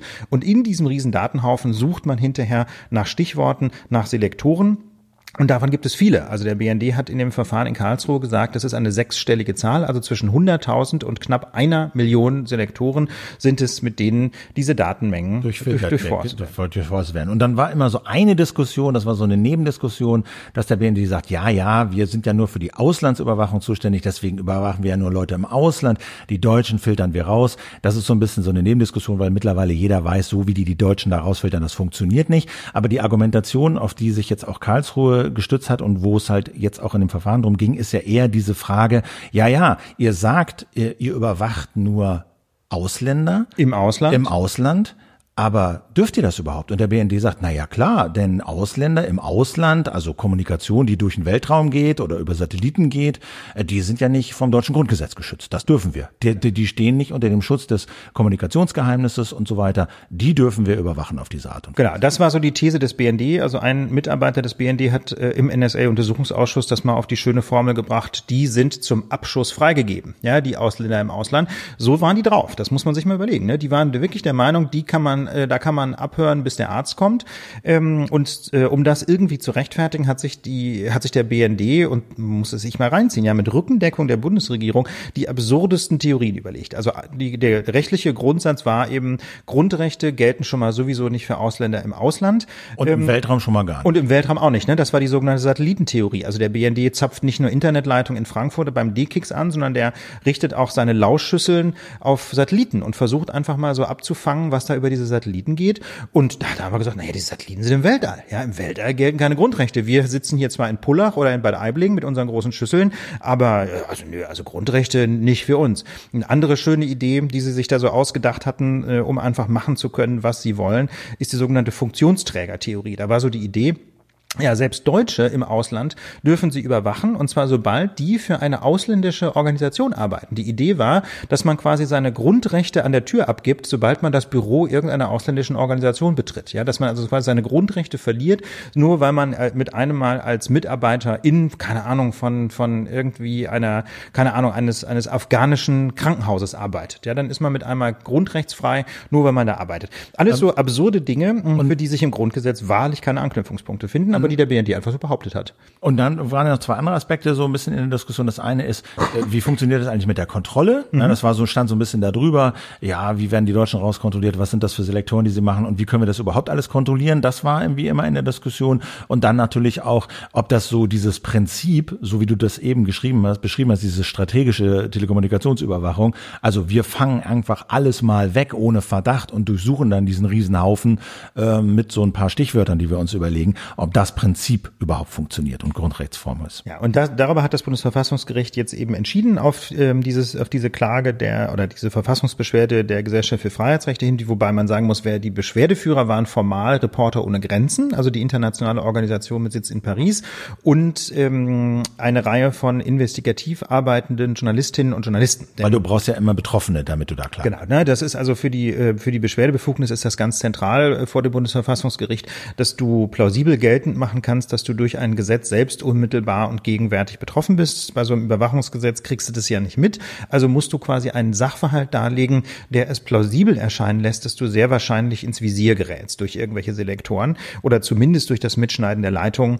Und dazu hatten wir jetzt eben mit Hilfe von insbesondere Reporter ohne Grenzen und noch ein paar anderen Journalistenorganisationen hatten wir da äh, internationale JournalistInnen gefunden, aber auch einen Rechtsanwalt, und die halt sehr plausibel sagen konnten, ja, sehr wahrscheinlich gehen wir dem BND ins Netz. Und so, was, haben, was haben die jetzt entschieden? Also sie haben zunächst mal zu, der, zu dieser sehr heiklen Frage der Grundrechtsgeltung im Ausland gesagt, klarer Fall.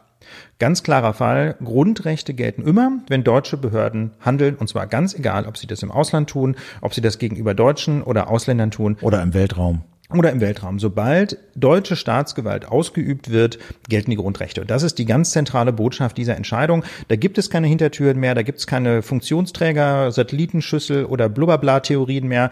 Ähm, der BND kann einpacken an diesem Punkt. Ne? Der kann diese ganzen völlig obskuren Theorien, von denen im Grunde jeder wusste, der im NSA-Untersuchungsausschuss saß, dass das totaler Bullshit ist. Diese ganzen Theorien sind jetzt im Mülleimer der Rechtsgeschichte gelandet. Und das ist ein, denke ich, sage ich jetzt mal, als einer, der natürlich hinter diesem Verfahren steht, ein Riesenerfolg, weil damit die Geltung der Grundrechte ganz massiv ausgeweitet worden ist. Also sie galten natürlich auch vorher schon, aber jetzt haben wir das mal schriftlich.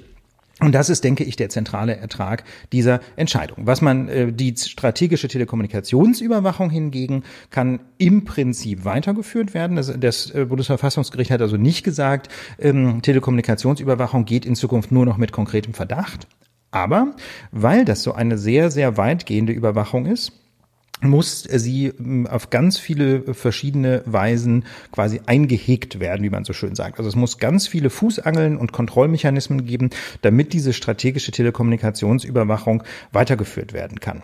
Und was heißt das dann? Also da gibt es ja eine zweistufige Kontrolle. Ja, ja also zunächst mal muss, äh, muss differenziert werden in Zukunft nach äh, diesem quasi dieser Massenüberwachung mit den Selektoren. Die ist relativ weitgehend weiter zulässig, wenn man tatsächlich nicht mehr tut mit den Informationen, als die Bundesregierung zu informieren über allgemeine Bedrohungslagen. Also wenn man jetzt äh, das Internet filtert danach, wie ist denn so die Lage im Iran und dann einfach nur einen Länderbericht Iran schreibt oder Warnung vor bestimmten terroristischen Erscheinungen, das wäre noch in Ordnung.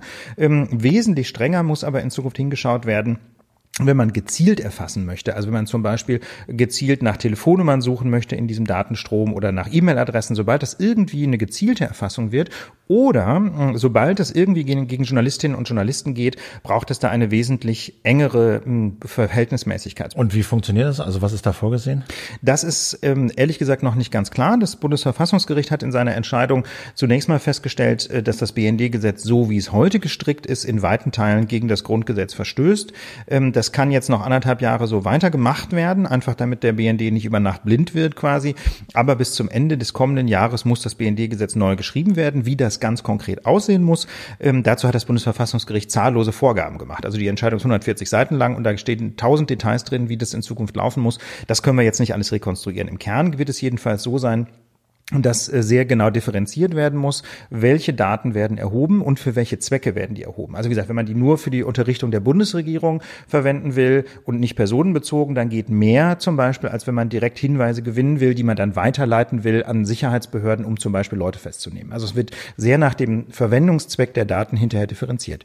Und was aus meiner Sicht jedenfalls auch ein ganz zentraler Ertrag dieser Entscheidung ist, ähm, eine, dass das Bundesverfassungsgericht eine effektive Kontrolle erwartet. Also bislang konnte der Bundesnachrichtendienst bei der strategischen TKÜ machen, was er wollte. Er musste nur begründen, welche Leitung er abhören will. Aber das lässt sich natürlich immer begründen, dass über eine Leitung potenziell irgendwas Spannendes läuft. Das heißt, das war eine, das, da wurde zwar so eine, so eine, so eine Fake-Kontrolle oder eine Fake-Anordnung wurde da zwar irgendwie, oder wie soll man fast Fake? Also es wurde jedenfalls ein bisschen Papier produziert, ja, aber das hatte im im Kern überhaupt keine begrenzende Wirkung, weil du für jede Leitung begründen kannst, dass darüber potenziell irgendwie Traffic von Terroristen läuft. Ähm, und das wird in Zukunft so nicht mehr laufen. In Zukunft müssen insbesondere diese Suchbegriffe, diese Selektoren auch geprüft werden. Und zwar durch zwei verschiedene Kontrollinstanzen und auch viele andere Dinge, die der BND tut, müssen durch zwei verschiedene Kontrollinstanzen geprüft werden. Das eine muss eine sogenannte administrative Kontrolle sein.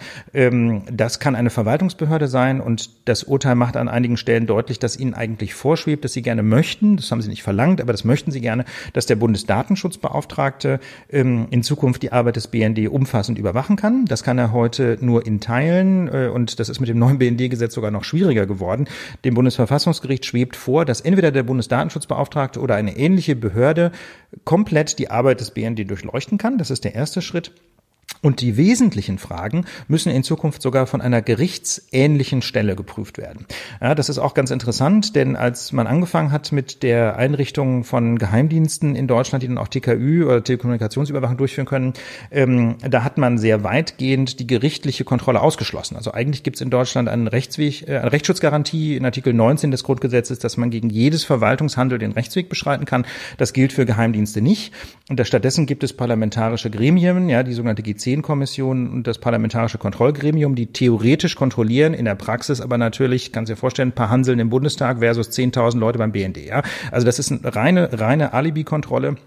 Und das geht in Zukunft auch nicht mehr, sondern es muss also Hansel nicht, weil die Leute doof sind oder keine Ahnung haben, Nein, einfach, weil sie überfordert sind. Ja. Genau, es ging genau, da ging es nur um die Zahl. Ne? Also es ging um wen, wenige Personen im Bundestag, äh, die dann, die dann ein, ein tausendfaches äh, an Personal beim BND überwachen sollen. Das kann, da kann man sich an zwei Fingern abzählen, dass das nichts bringt.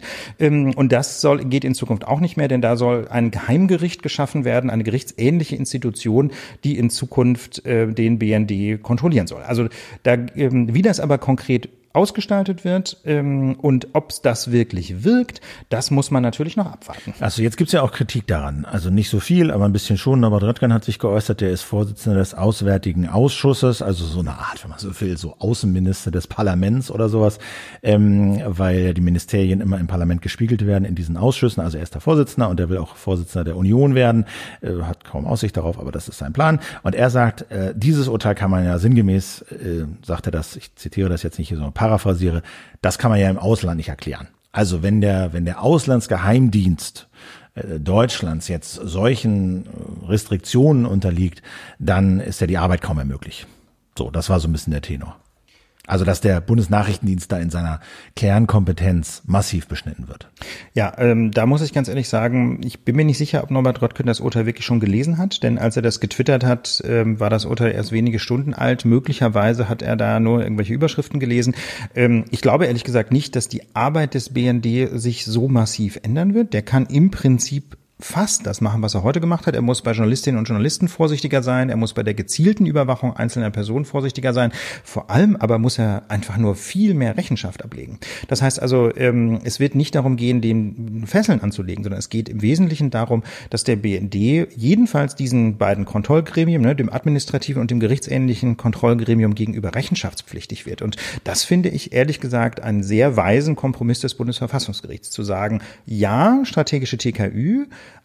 aber eben nur unter rechtsstaatlicher Kontrolle. Und ich meine, so stellen wir uns doch eigentlich einen Geheimdienst in einer Demokratie vor. Ja, der muss geheim arbeiten, ja, der muss Erkenntnisse gewinnen, aber er kann eben nicht machen, was er will. Denn das Gefährliche ist ja, wenn eine Behörde im Dunkeln arbeitet, im Geheimen arbeitet, wenn man dann einfach nicht weiß, was die tun, ja, hören die vielleicht illegal Deutsche ab, sammeln die Kompromat über Bundestagsabgeordnete, sammeln die Kompromat über Angela Merkel, haben die möglicherweise Politiker im Griff. Ich weiß das nicht. Ich möchte das nicht behaupten, dass die das tun.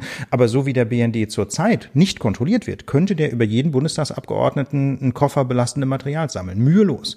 Ja, und ähm, und das, das undemokratische Erpressungspotenzial, das darin liegt, ähm, das finde ich persönlich sehr besorgniserregend. Und ich hoffe einfach, dass es gelingen wird, ähm, auf der Grundlage dieser Entscheidung aus Karlsruhe jetzt eine Kontrolle auf die Beine zu stellen, die diesen Geheimdienst tatsächlich an die Leine legt. Hans-Georg Maaßen, ehemaliger Chef vom Verfassungsschutz, hat gesagt, im Interesse der Sicherheit Deutschlands und seiner Alliierten wäre es besser, das Grundgesetz der Rechtspraxis anzupassen, als dieses weltfremde Urteil umzusetzen. Also er war äh, nicht Chef des BND, sondern des, äh, des Inlandsgeheimdienstes sozusagen, des Verfassungsschutzes, aber ist natürlich in der Community äh, verhaftet. Ja, es ist interessant. Ne? Ich finde es erschütternd, ähm, was für ein Verständnis des Grundgesetzes ähm, jemand hat, der tatsächlich mal einen Geheimdienst geleitet hat. Das sagt ehrlich gesagt viel über die Personalauswahl äh, durch die große Koalition an dieser Stelle.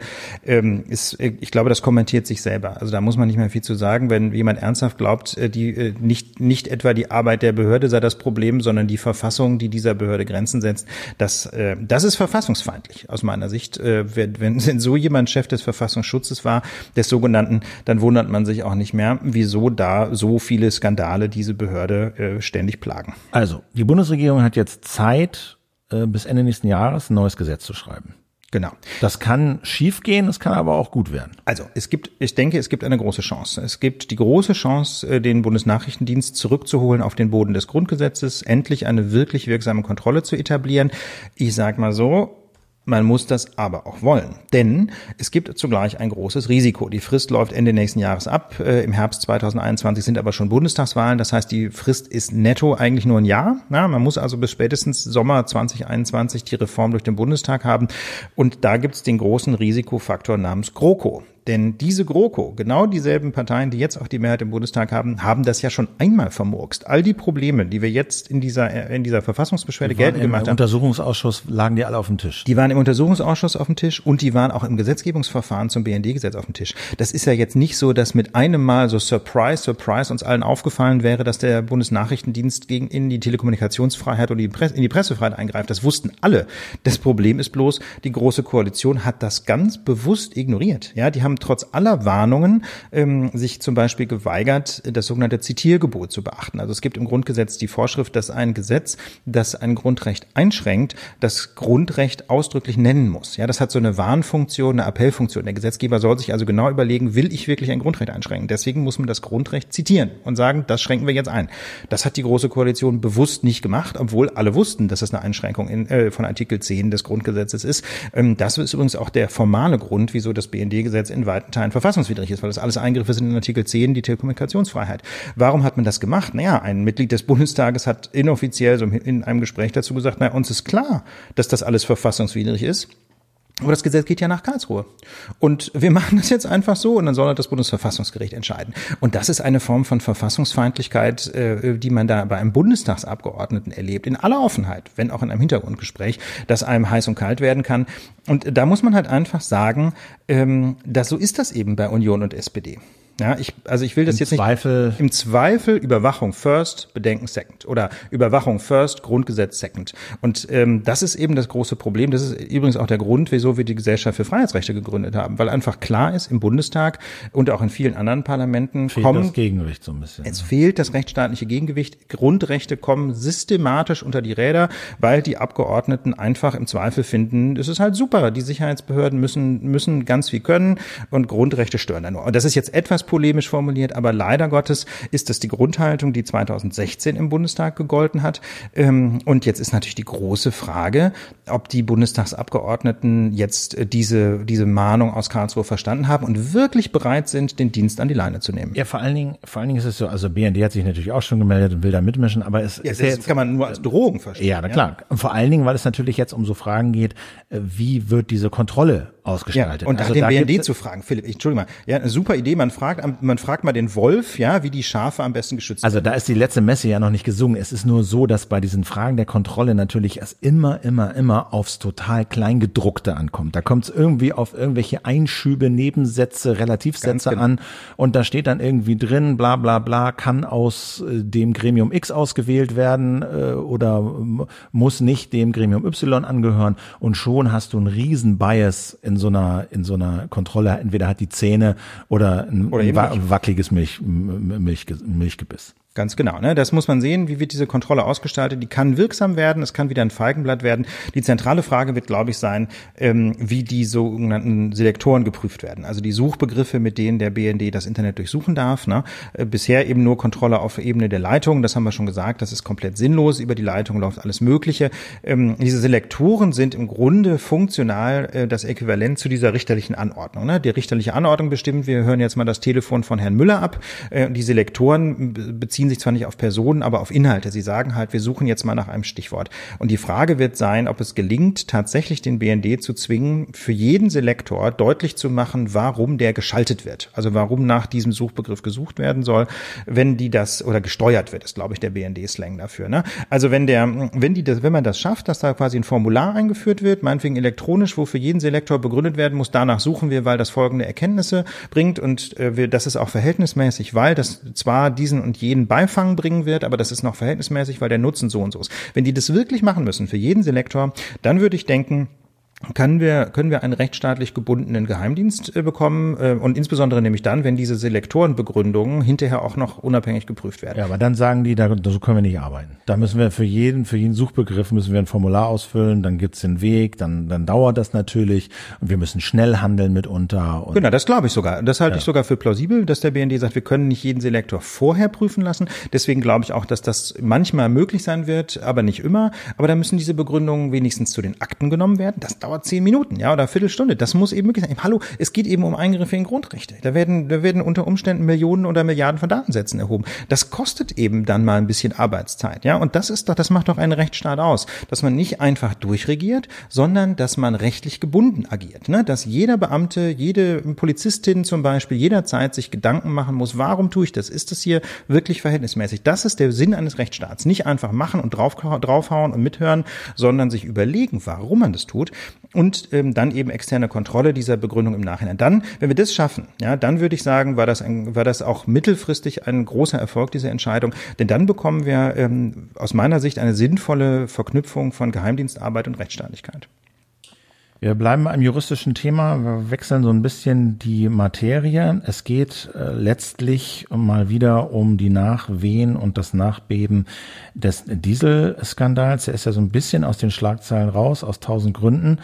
Aber jetzt geht's äh, aktuell und schon seit einigen Wochen und Monaten natürlich ein bisschen auch um die juristischen Folgen. Wer ist da eigentlich für verantwortlich? Kann man die Verantwortlichen vor Gericht ziehen? Äh, werden sie, wenn sie dort landen, verurteilt und so weiter und so fort?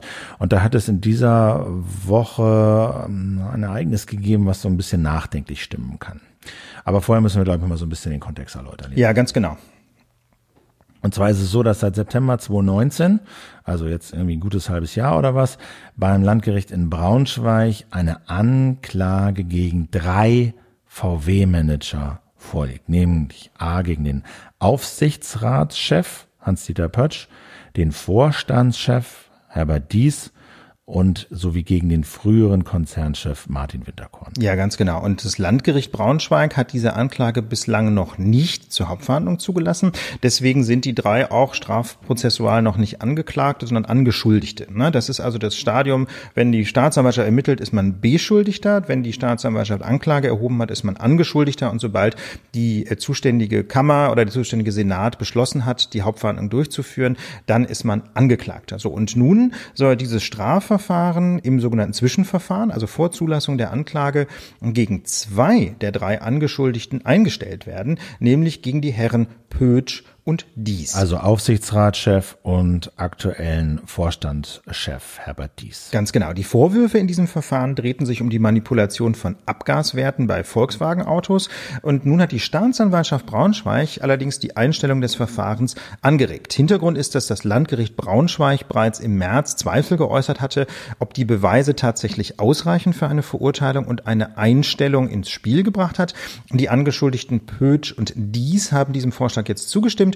Der angeschuldigte Winterkorn hingegen ähm, hat das wohl noch nicht getan. Also mit dem gibt es noch keine Einigung und dementsprechend gibt es auch noch keine Einstellung des Verfahrens. Aber das Landgericht hat diesem Vorschlag der Staatsanwaltschaft jetzt ebenfalls zugestimmt, wird also einen entsprechenden Beschluss erlassen. Ja, also von äh, ab der Anklageerhebung ist für solche äh, für solche Einstellungen nach dem hier einschlägigen Paragraphen 153a der Strafprozessordnung das Gericht zuständig, bei dem die Anklage erhoben worden ist. Und die der eigentliche die eigentliche Sensation ist allerdings, welche Auflagen da jetzt fällig genau, werden. Also diese Einstellung des Verfahrens folgt immer gegen Auflagen oder Nicht kann immer. kann kann gegen Auflagen erfolgen und diese Auflage ist in diesem diesem Fall eine Zahlung von 4,5 Millionen Euro pro Nase. Das ist keine Strafzahlung, sondern das ist eine Auflage.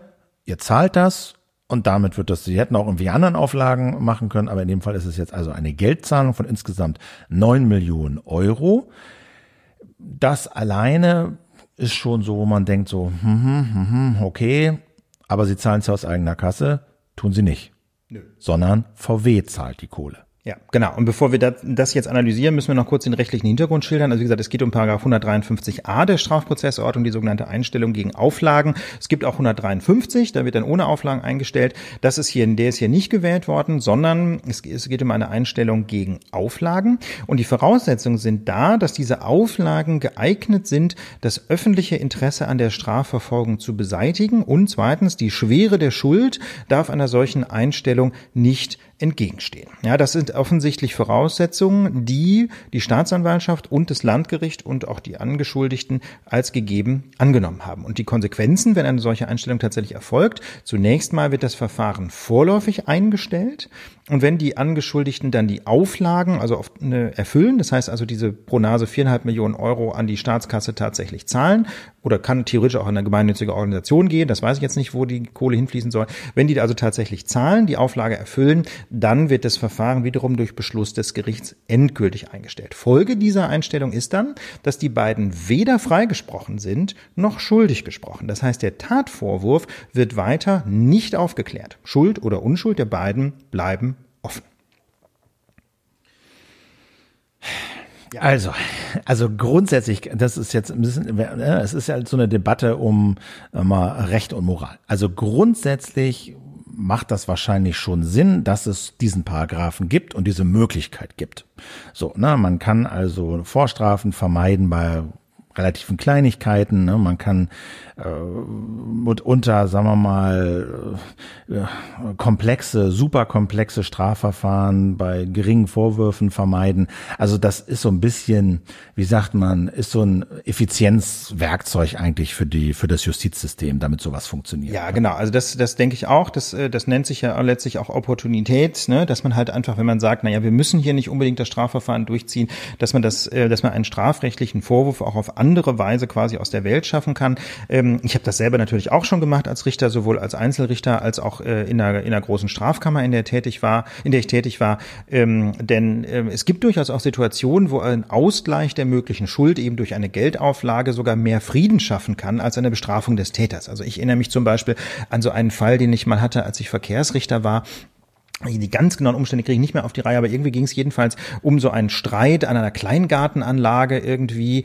Ähm, da, da hat einer den anderen, meine ich, beleidigt oder so und es war irgendwie nicht so oder oder sogar irgendwie geschubst und es war nicht so klar, ist das jetzt eine Körperverletzung gewesen, ja oder nein und so. Aber im Kern war es halt einfach Zoff unter Kleingärtnern und ähm, da haben wir dann auch eine Einstellung gemacht nach 153a StPO gegen die Auflage, dass der ähm, Angeklagte in dem Fall, das war gab es schon eine Hauptverhandlung, dass der ich glaube 200 Euro da in die Kasse des Kleingartenvereins spenden musste, ja, als Auflage. Man kann eben an gemeinnützige Vereine auch Auflagen fließen lassen. Und damit waren irgendwie alle glücklich. Ne? Und sehr weise. Also da hatte ich auch so ein bisschen das Gefühl, da hat man jetzt wirklich mal Frieden geschaffen im Kleingarten, ja. Und ich glaube ehrlich gesagt, da ist durch, durch, durch, deutlich mehr Frieden geschaffen worden, als wenn der Mensch jetzt irgendwie 60 Tagessätze Geldstrafe hätte zahlen müssen. Ja, dann hätte, dann, dann wären irgendwie auch, also ich glaube, so war das im Grunde die bessere Lösung. Ja, jetzt haben wir jetzt aber hier bei VW und in diesem Skandal ist das eine andere Dimension als im Kleingarten. Und äh, da ist schon die Frage, ob man die Kleinen hängt und die Großen laufen lässt. Ja, das äh, ist, eine, ist eine Frage, die ich mir auch wirklich gestellt habe, als ich diese Überschrift gelesen habe. Ne? Denn auf den ersten Blick ist das ja schon sehr irritierend. Ja, wer im Supermarkt einen Pfund Kaffee mitgehen lässt, ja, Diebstahl,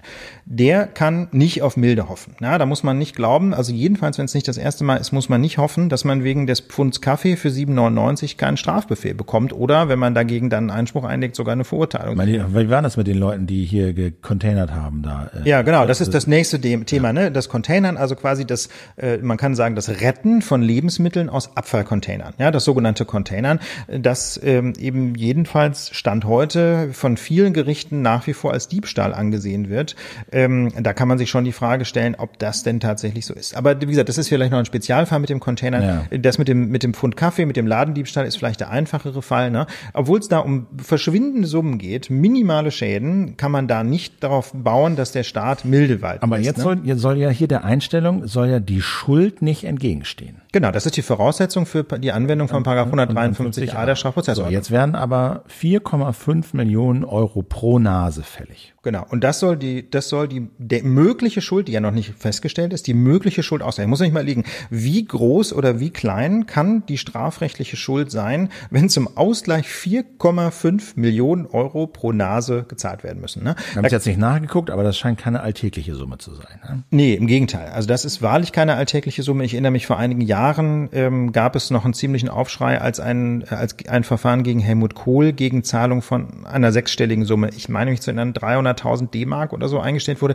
Da gab es damals schon eine Diskussion, ob denn das nicht quasi quasi unvereinbar ist. Also auf der einen Seite äh, Schuld darf nicht entgegenstehen und dann 300.000. Da war damals schon das Gefühl, das ist zu viel, das kann eigentlich nicht richtig sein. Und jetzt haben wir es hier, ich habe die Zahl bei Helmut Kohl nicht nochmal nachgeschlagen, aber mit einer jedenfalls deutlich, deutlich größeren Summe zu tun.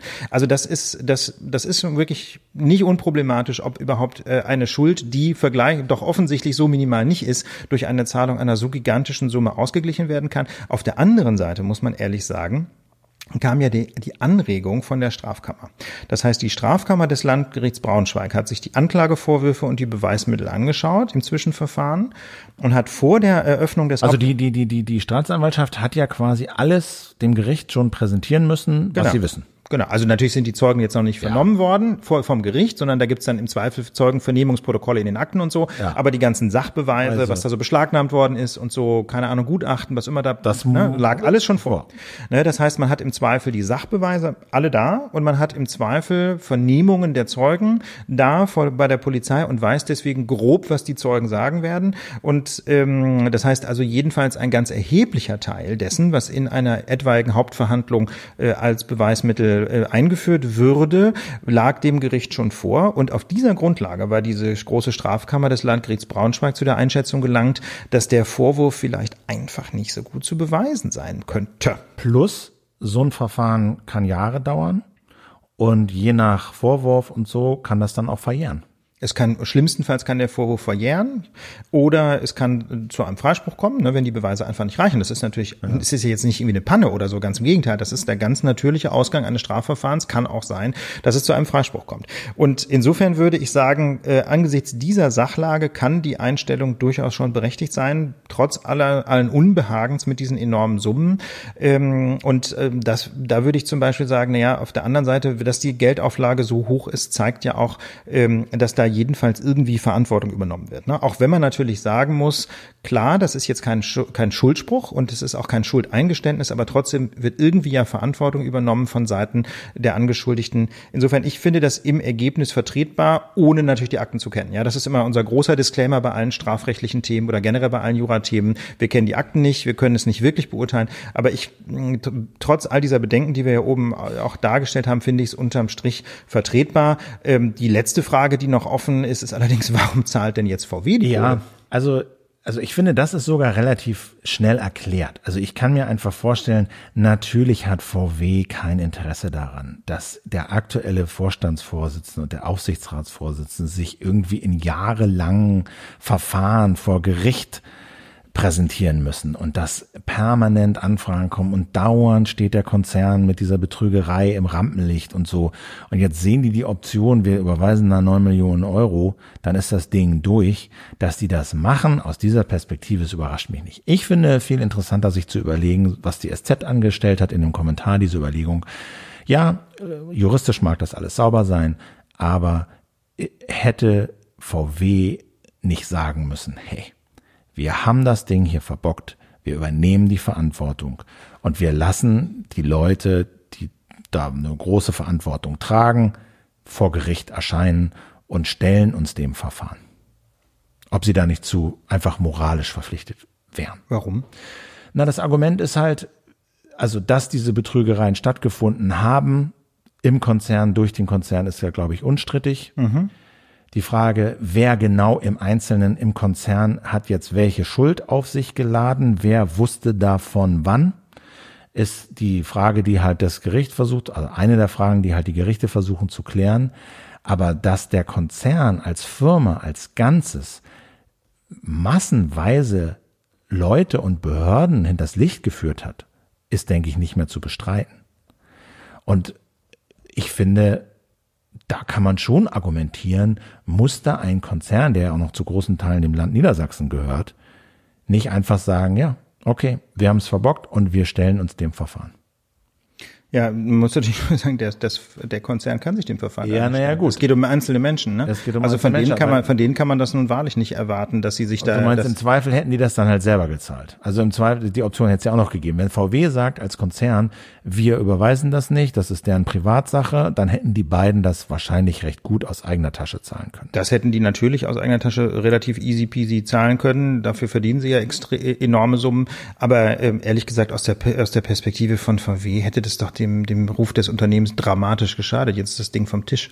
Also das kann ich total verstehen, dass VW sagt, wir, wir binden uns doch nicht ohne Not ein jahrelanges Strafverfahren an die Bein, äh, ans Bein, das ähm, den Konzern über Jahre hinweg immer wieder in Negativschlagzeilen hält. Das ist doch völlig klar, dass das Unternehmen ein großes Interesse daran hat, dass das Thema so schnell wie möglich beerdigt wird. Einen anderen Punkt, den ich, den ich in dem AZ, es war ein anderer SZ-Artikel oder so interessant, oder ne, war es in dem Kommentar, also wo, wo darauf hingewiesen wurde, so nach dem Motto, also man sollte sich schon überlegen, oder sag mal so andersrum haben die das eigentlich gestrickt, ähm, dass, dass das so wie das jetzt gelaufen ist, für VW auch insofern ein Problem sein könnte, weil sie halt moralisch in einem schlechten Licht dastehen und äh, Probleme haben könnten, äh, vernünftige Leute zu finden, mit dem Hinweis verbunden, dass die aktuellen Probleme, so die SZ, beim ID3, also diesem neuen Hoffnungsträger elektrischer Mobilität bei VW, dass die Probleme dort unter anderem verursacht seien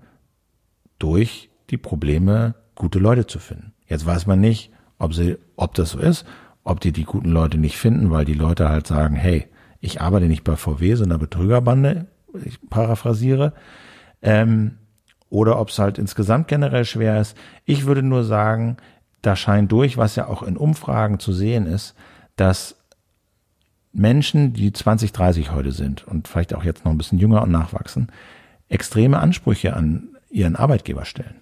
Und Jedenfalls können. können und es zum Teil auch tun. So Wertansprüche, ja. Und ich glaube, dass das einen enormen Einfluss hat und in Zukunft noch haben wird, wenn ihr, liebe Hörerinnen und Hörer, die ihr jetzt ausgebildet seid, intelligent seid, irgendwie auf dem Arbeitsmarkt seid oder drauf drängt, solche Ansprüche stellt. Und wenn man das auch öffentlich formuliert, dass Welche Ansprüche meinst du denn? naja, Ansprüche an ein, sagen wir mal, im Sinne äh, eurer Werte agierendes Unternehmen äh, zu sein. So, also dass man da nicht einfach für jeden arbeitet, sondern dass man sagt, pass mal auf, wenn mir persönlich es wichtig ist, äh, einen nachhaltigen Klimaschutz zu veranstalten, dass man dann nicht einfach zu jedem Unternehmen geht, sondern sagt, was macht ihr denn da? Und kann man das besser machen? Und vielleicht, und ich glaube, ihr seid dazu häufig in der Lage, äh, was die Nachfrage so angeht, vielleicht dann auch sagen, nee, dann für euch arbeite ich nicht, weil ihr ABC nicht macht. Also da auch durchaus ethische ähm, äh, ethische Richtlinien an diese Unternehmen anlegt und das eben auch zu kommunizieren, weil die Leute, weil diese Firmen für die Zukunft gute Leute brauchen. Und wenn ihnen klar gemacht wird, ja, wir kommen, aber nur, wenn ihr nicht permanent totalen Quatsch veranstaltet, glaube ich, hat das schon eine Wirkung. Ja, ich meine, da gibt's ja inzwischen sogar äh, Unternehmensberatungen, die sich darauf spezialisiert haben. Ne? Also zum Beispiel hier Markus Löhling, der ehemalige Menschenrechtsbeauftragte der Bundesregierung, hat ja jetzt eine Unternehmensberatung gegründet hier für Menschenrechtscompliance. Ne? Da geht's jetzt also mehr um Menschenrechte als um äh, in diesem Fall ökologische Compliance. Ähm, aber grundsätzlich mal als Unternehmen sich ethisch vertretbar zu verhalten, wird einfach immer mehr ein Argument. Compliance, ne? also der, dass diese, dieser englische Begriff bedeutet eben, dass man sich verhält entsprechend ethischer und natürlich insbesondere auch rechtlicher Maßstäbe. Das äh, spielt eine immer größere Rolle. Das weiß ich auch von meinen Freunden, die als Strafverteidiger tätig sind. Da geht es lange nicht mehr nur um Verteilung vor Gericht, sondern ähm, einen sehr großen Raum nimmt gerade so im Bereich von Wirtschaftsstrafverteidigung dieser Compliance-Bereich ein, dass man also im Vorfeld jedes strafrechtlichen Vorwurfs ähm, einfach versucht, Unternehmen dazu zu bringen und so zu beraten, dass sie sich von vornherein sauber verhalten.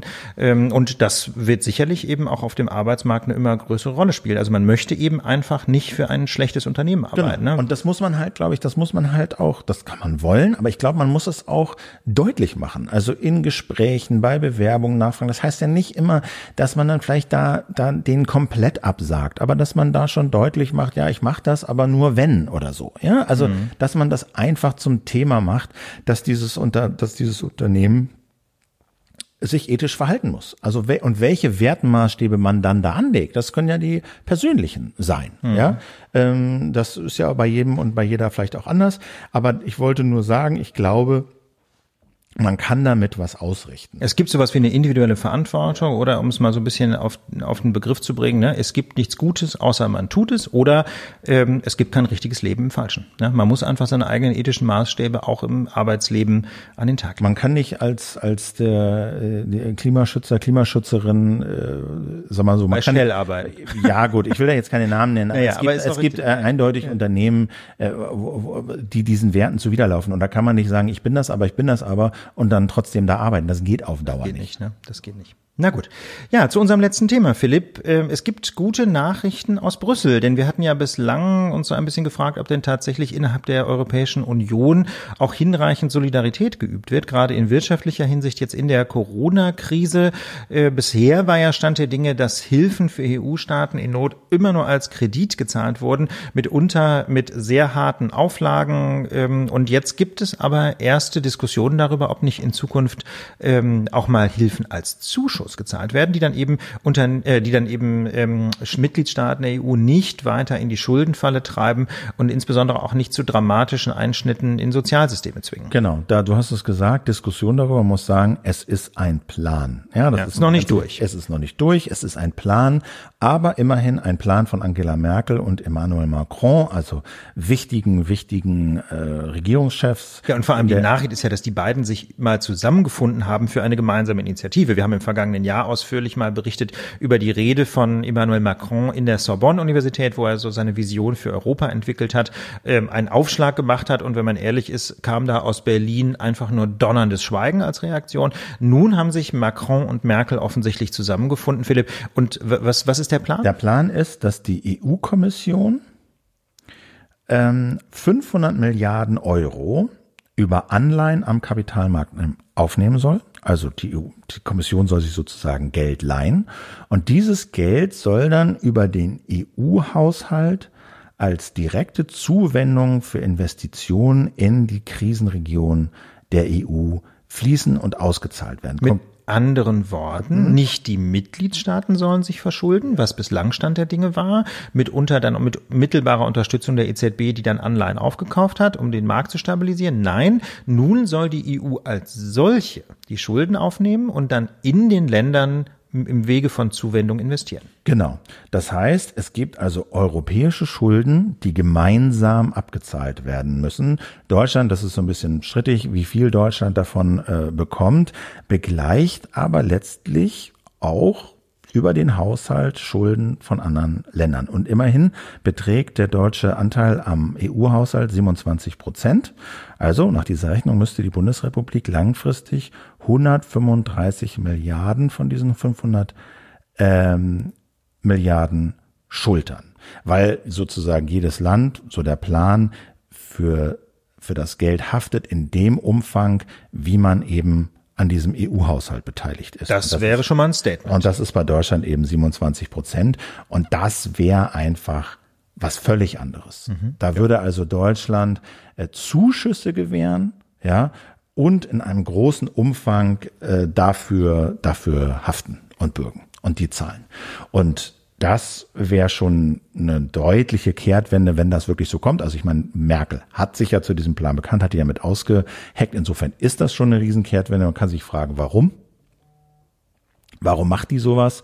Bisher nur Kredit gegen harte Auflagen und jetzt sowas, Zuschüsse und dann auch noch dafür haften. Also ich glaube, da gibt's halt mehrere Faktoren, die da reinspielen. Das eine ist so Angst vor Populisten in Spanien und Italien. Ja, man muss halt einfach sagen, die bisherigen Methoden, um Länder zu in Anführungsstrichen stabilisieren, haben im Wesentlichen auch zur Destabilisierung beigetragen. ne? Also, also Griechenland ist vermutlich das traurigste Beispiel. Ja, wir haben den Euro gerettet. Ja, Griechenland ist in der Eurozone geblieben. Aber äh, auf der anderen Seite hat es in Griechenland hat einfach ganz massive Verluste gegeben an, im Sozialsystem, in der Infrastruktur äh, und auch einfach im sozialen Niveau in der Bevölkerung. Ne? Es hat einfach Massenarmut gegeben in Griechenland. Also die sozialen Folgen sind dramatisch ähm, und ähm, da züchtet man sich einfach populistische Bewegung heran, indem man die Menschen derart frustriert. Und insofern halte ich das jedenfalls aus einer psychologischen Perspektive äh, im Sinne einer wirklichen Stabilisierung von EU-Mitgliedstaaten für eine sehr gute Idee. Genau. Der, der andere Faktor könnte sein, dass äh, sie verhindern möchte, dass China sich zum Beispiel in Osteuropa zu großen Einfluss besorgt aus ähnlichen Gründen, Frust vor Brüssel, mangelnde Solidarität und in solche Lücken springen dann halt gerne andere Mächte, wie zum Beispiel China. Und letztlich, last but not least, ist es einfach so auch Wirtschaftsförderung. Also Deutschland, Riesenexportnation, 60 Prozent der deutschen Exporte gehen in die EU. Und äh, es ist einfach so, wenn die Lerner den, wenn es den Ländern schlecht geht und äh, wenn die den Bach runtergehen, dann schadet das einfach auch Deutschland. So, ich glaube, das ist das ist unstrittig äh, und daher dieser Plan. Es gibt natürlich Kritik, also angeführt von Sebastian Kurz äh, aus Österreich, die halt letztlich dieses alte Modell äh, favorisieren, ähm, letztlich Kredite ausgeben, keine Zuschüsse wie gesagt, was da, was dabei rumkommt, wie das am Ende ausgeht, das ist noch ein bisschen offen. Spannende Frage natürlich, werden die 27 Parlamente der Mitgliedstaaten das absegnen? Das ja, ist das eine Problem. Das die Frage, ne? Und das zweite ist, was sagt gegebenenfalls das Bundesverfassungsgericht dazu? Ne? Das wollen wir jetzt aber nicht vertiefen, denn um das wirklich analysieren zu können, müssten wir da viel genauer wissen, was Und da müsste quasi, auch mehr, mehr feststehen. Ja, genau, das, das man, müsste man viel genauer wissen, was eigentlich wirklich dann beschlossen ist. Aber jedenfalls muss man deutlich sagen, es ist ein Plan. Er hat finde ich, einen ziemlich revolutionären Gehalt. Ob er sich realisieren lässt, da denke ich, wird es noch einige politische Diskussionen geben. Ja, in diesem Sinne ist die Lage der Nation für diese Woche abschließend und umfassend erörtert. Wir hoffen, ihr hattet Spaß an dieser Sendung. Wir wünschen euch ein schönes Wochenende, einen guten Start in die neue Woche. Bleibt uns gewogen. Wenn ihr mögt, klickt euch ein Soli-Abo unter lagedernation.org slash plus und sagen bis bald. Bis nächste Woche. Tschüss. Tschüss.